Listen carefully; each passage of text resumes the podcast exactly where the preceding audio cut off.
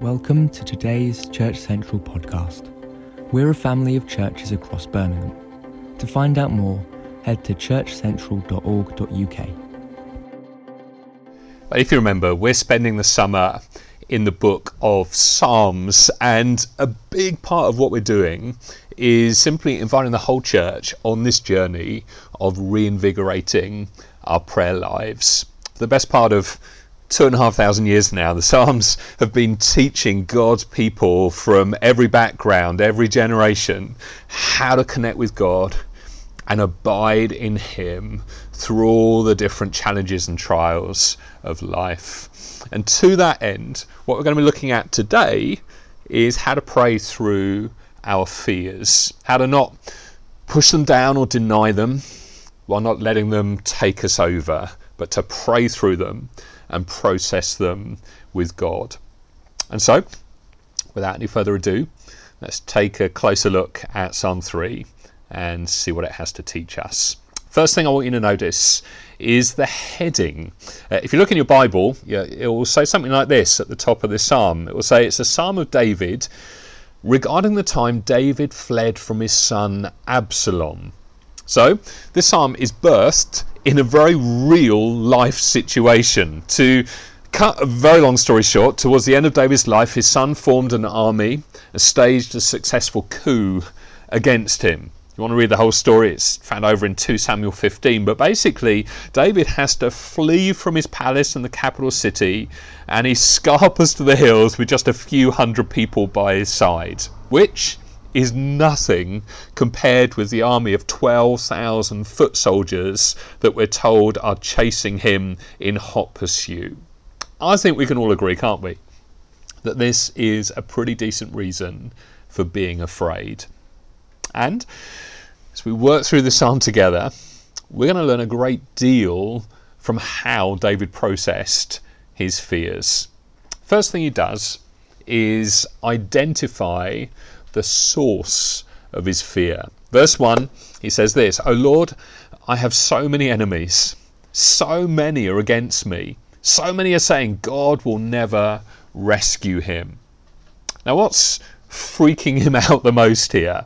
Well, verse 1 it's how many people are against him. Straight away, David is identifying the source of his fear. Where's his fear coming from? Oh, he's got 12,000 trained men hunting him down to kill him. It's this very clear, physical, identifiable source of fear. His life is in grave danger. But I think there's also something else going on here it's like his fear is two sided. There's this clear physical threat, but there's another layer to it. Uh, his enemies are spreading a message against David. And what are they saying? Well, have a look in verse 2. It says, God will never rescue him. In other words, God's through with him. There's no more favour or salvation left for him. So this isn't just a physical attack on his life. No, this is a much deeper attack on his whole identity. Now, at this point, I think it helps to remember something of David's history. Uh, if you recall, while he was still a youth, one of the most important prophets in all of Israel shows up at his family home, sent by God with this message that God's calling one of the greatest kings in Israel's history out of that household. And he goes through all of David's older brothers who were the obvious choices, but none of them is God's chosen one. Eventually, they, they, they summon David, who has been overlooked thus far. He's out in the middle of nowhere looking after the family sheep. And God says, He's the one. That's the story of David. Out of sheer grace, God elevated him from obscurity to the highest status in the land. And really, from that point on, God consistently protects him, vindicates him again and again, and abundantly blesses him. But there comes a point where David starts to take all of this for granted and he begins to see those gifts as something he can use for self advantage. And if you know the story, it all gets incredibly sordid. He sees a woman he wants, he forces himself on her, gets her pregnant, then, to compound all of that, conspires to kill her husband. And really, from that point on, things quickly begin to unravel. His family falls apart, his kingdom falls apart, his whole life falls apart. And so, what his son Absalom and the army of enemies are capitalizing on here is the belief that God is now through with David. He was God's chosen king, but not anymore. That this exalted king is now fleeing for his life from his own son. And so, what's under threat here is not just his life, but his whole identity. Who is David now if he's not a successful king and father? and for that matter, if God's no longer with him. So there's the obvious source of fear people want to kill him. Then there's this other thing the attack on his identity. Who is he? What meaning does his life have if he's not king and God's abandoned him? And so, how does he pray through this? Well, look at verse 3. He says, But you, O Lord, are a shield around me. You're my glory the one who holds my head high. I cried out to the Lord, and he answered me from his holy mountain. It's like there's this shift. He, he turns his focus away from his circumstances and onto God and God's character. He identifies the source of his fear, and secondly, he chooses to focus on God. And more specifically, he uses these images to think of God. He's a shield, He's my glory, and He's the lifter of my head. Now, why do you think David would use those three metaphors to describe God in this scenario? Well, let's focus on each of them. First of all, he says, You are a shield around me. Now, I think when we think of a shield, we, we immediately think of protection, don't we? It's like a shield keeps bad things from happening to you. So we kind of assume that David's saying here, you're going to protect me and rescue me so that bad things won't happen to me. Let's think about this a little more. It, it, if you strap on a shield at the beginning of the day, what's your assumption? Is it that the shield is going to prevent horrible things from happening to you? No, I, I, suggest you put on a shield because you assume horrible things are going to happen. What, what a shield does is protect the most vital part of you from being damaged when the bad things happen. Do you see the difference here? He assumes that things are going to get worse, but in the same breath, he is still able to say that God is a shield around him. In other words, God's not going to prevent bad things from happening but God is going to be right there, so close to Him, protecting the most vital part of who He is from being swept away in the sheer onslaught. And so he reckons on the fact he could well die, but he's still able to say, God is my shield. Which I'd suggest is incredibly helpful. Because as we begin to identify the source of our fears and start to pray through them, I think one of our assumptions can be, can't it, that this is a sign that God has somehow abandoned me. That, this is a sign that God's no longer present with me. He's deserted me. He's against me. It's like the underlying assumption is that God's role is to keep bad things from happening to me. But that's not the God of the Bible. That God doesn't exist. And that's certainly not the promise that God gives us. The promise is that when life in this broken, messed up world is hard and when horrible things inevitably happen, God is still right there with us. Which means that seasons of pain and tragedy might well be the closest we get to experiencing God's presence with us. This could draw us closer to God than we've ever been before. Now, don't get me wrong, sometimes God does magnificently rescue us from trouble, but other times The trouble is the tool he uses to shape the hearts, the minds, the character of the people he so dearly loves. And so David begins by saying, Whatever happens, God's a shield around me, protecting the most vital part of who I am. I might die here, but God is still my shield. Now, the next two metaphors touch on what the most important part of Him is. He says, You're my shield. And then, secondly, you are my glory. Now, what does that mean? And why would David need to say that? Well, the word glory speaks of something that is weighty or significant or important. So to say that God has glory or for us to give glory to God is to say that He's the most significant, the most weighty, the most important person to know. That's what it means to glorify God. Now, of course, people can have glory too, can't they? In fact, in 1 Chronicles 29, right towards the end of David's life, uh, a while after the events that led to Psalm 3, it says this of David. So, David, son of Jesse, reigned over all Israel. He reigned over Israel for 40 years, seven of them in Hebron, 33 in Jerusalem. And he died at a ripe old age, having enjoyed long life, wealth, and honour. This word translated honour is the exact same word that we find in Psalm 3, uh, in that context translated as glory. So, glory is about your status, it's about your honour. It's about whatever it is that gives you significance and importance. And for David, as we've seen, what defined him was this incredible story of rising from obscurity as a humble shepherd boy to a great king. But in this psalm, that's been taken away from him. What's more, any illusion that he was a successful father has been well and truly shattered, and his moral integrity, well, that's in ruins too.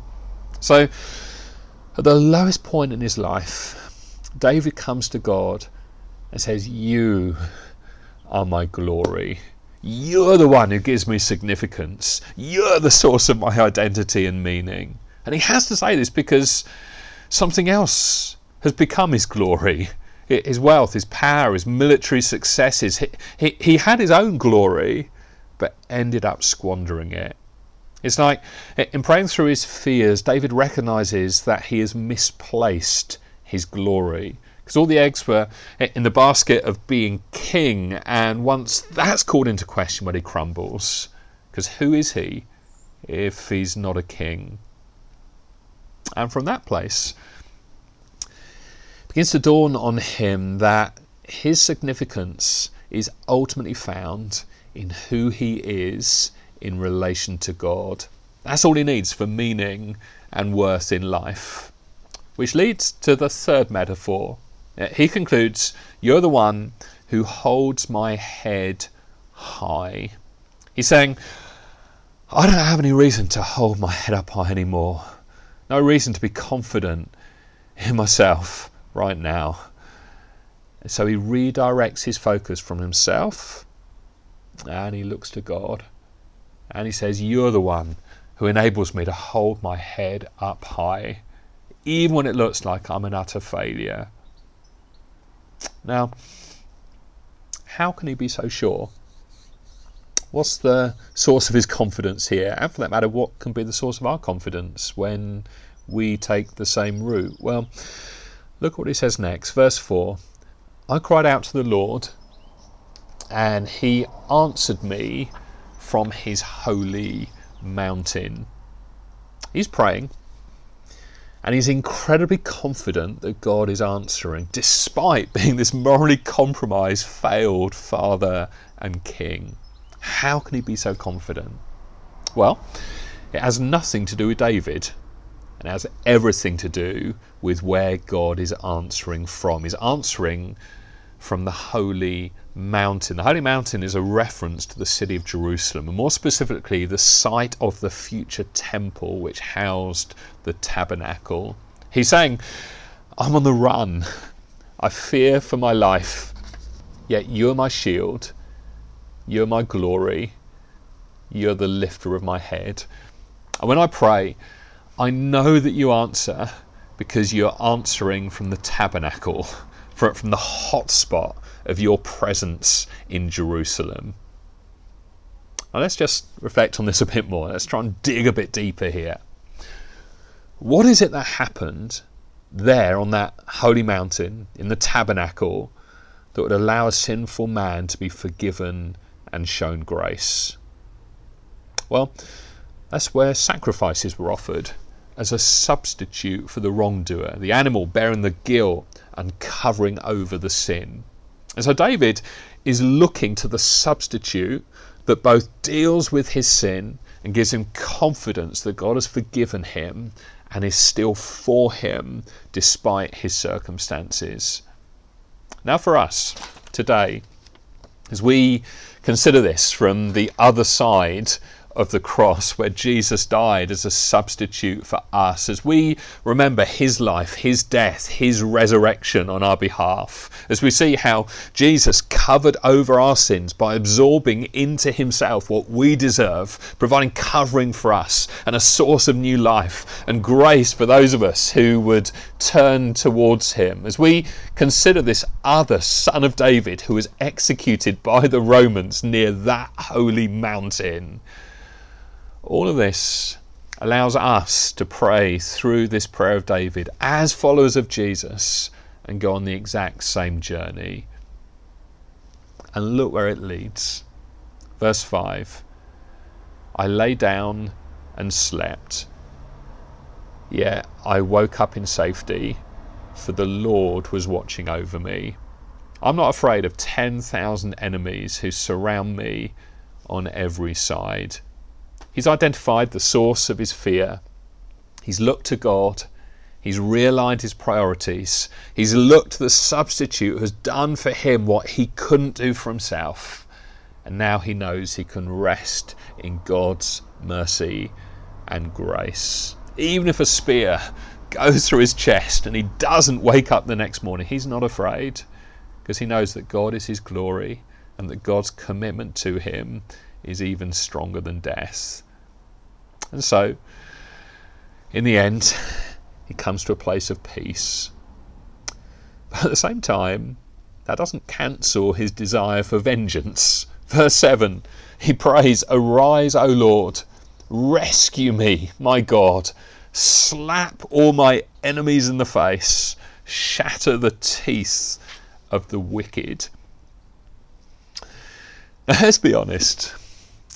I think some of us are probably a bit put out by this kind of language, aren't we? We, we kind of wish it wasn't in the Bible. We find it a bit awkward, a bit embarrassing. But just think about it. What would you rather David did here? Should he suppress his emotions, just deny the fact there's real injustice taking place? Or would you rather he took matters into his own hands and take the violent route? On reflection, isn't it better that he prays through his feelings? And let's get real. There are many things in the world that are worth getting riled about. What are you supposed to do with that? Act like it's not there, just gloss over it? No, you pray through it. So, as a profound act of faith, the third stage in David's processing his fears is to leave vengeance in the hands of God. David commits his enemies over to God's justice and asks God to take care of them. And if you read on in the story, you'll see God does exactly that. Absalom, David's son, who was hunting him down, prided himself in his long flowing hair. And in the midst of a battle, his hair gets caught in a tree, leaving him a sitting or should I say, a hanging target for someone to hurl a spear through his chest. David didn't need to lift a single finger, but he processes his emotions with God, which enables him to deal with his anger and desire for vengeance and leave it all in the hands of God. Now, I think this is such an important lesson for us today. I want you to hear this. God can take your anger, but whatever you do, don't let it take you over. Don't bury it, but do pray it through. All of which leads David to a place of recognizing where deliverance comes from, and it's not Him. Verse 8 Victory comes from you, O Lord. May you bless your people. Now, look, this is going to land differently for each of us. But as we draw to a close, would you just consider what it would look like for you to take the same journey as David? There's fear in your life right now. What it look like to identify that, to, to dig to the root of it, come to a place of turning to God and trusting His character, turning that circumstance or that enemy over to Him in order to find peace. Or perhaps there's a dark cloud hanging over your life. That sense of where's my life going? Nothing's working. Who am I? Where's my significance? Some of us might need to do some real soul searching because it could be that your fear comes from misplaced glory. Admittedly, none of us is king of a small nation state in the Middle East, so none of us has that problem to deal with. But we perhaps find our glory in our own status and significance, or we're trying to get our meaning from that relationship, or we think if we could just get that grade or that step in our career, then that will give us the validation we need for everything to be okay. Perhaps we're trying to achieve a certain look or a certain edgy tone on social media. It's like we build our sense of who we are on the most flimsy, the most ridiculous things at times, and on meaningful good things too. But there will come a day, whether it's as traumatic as what David faced, or simply the hundreds of minor disappointments that fill everyday life, when it feels overwhelming, won't you see it as an opportunity to search for glory in the right location? Or I don't know. Maybe you're listening to this and you're carrying bitterness or anger at how others have treated you. And in all honesty, it's not leading to a whole lot of peace in your life. Let me ask you, what would it look like for you to turn your enemies, those who have wronged you, over to God and leave vengeance in His hands?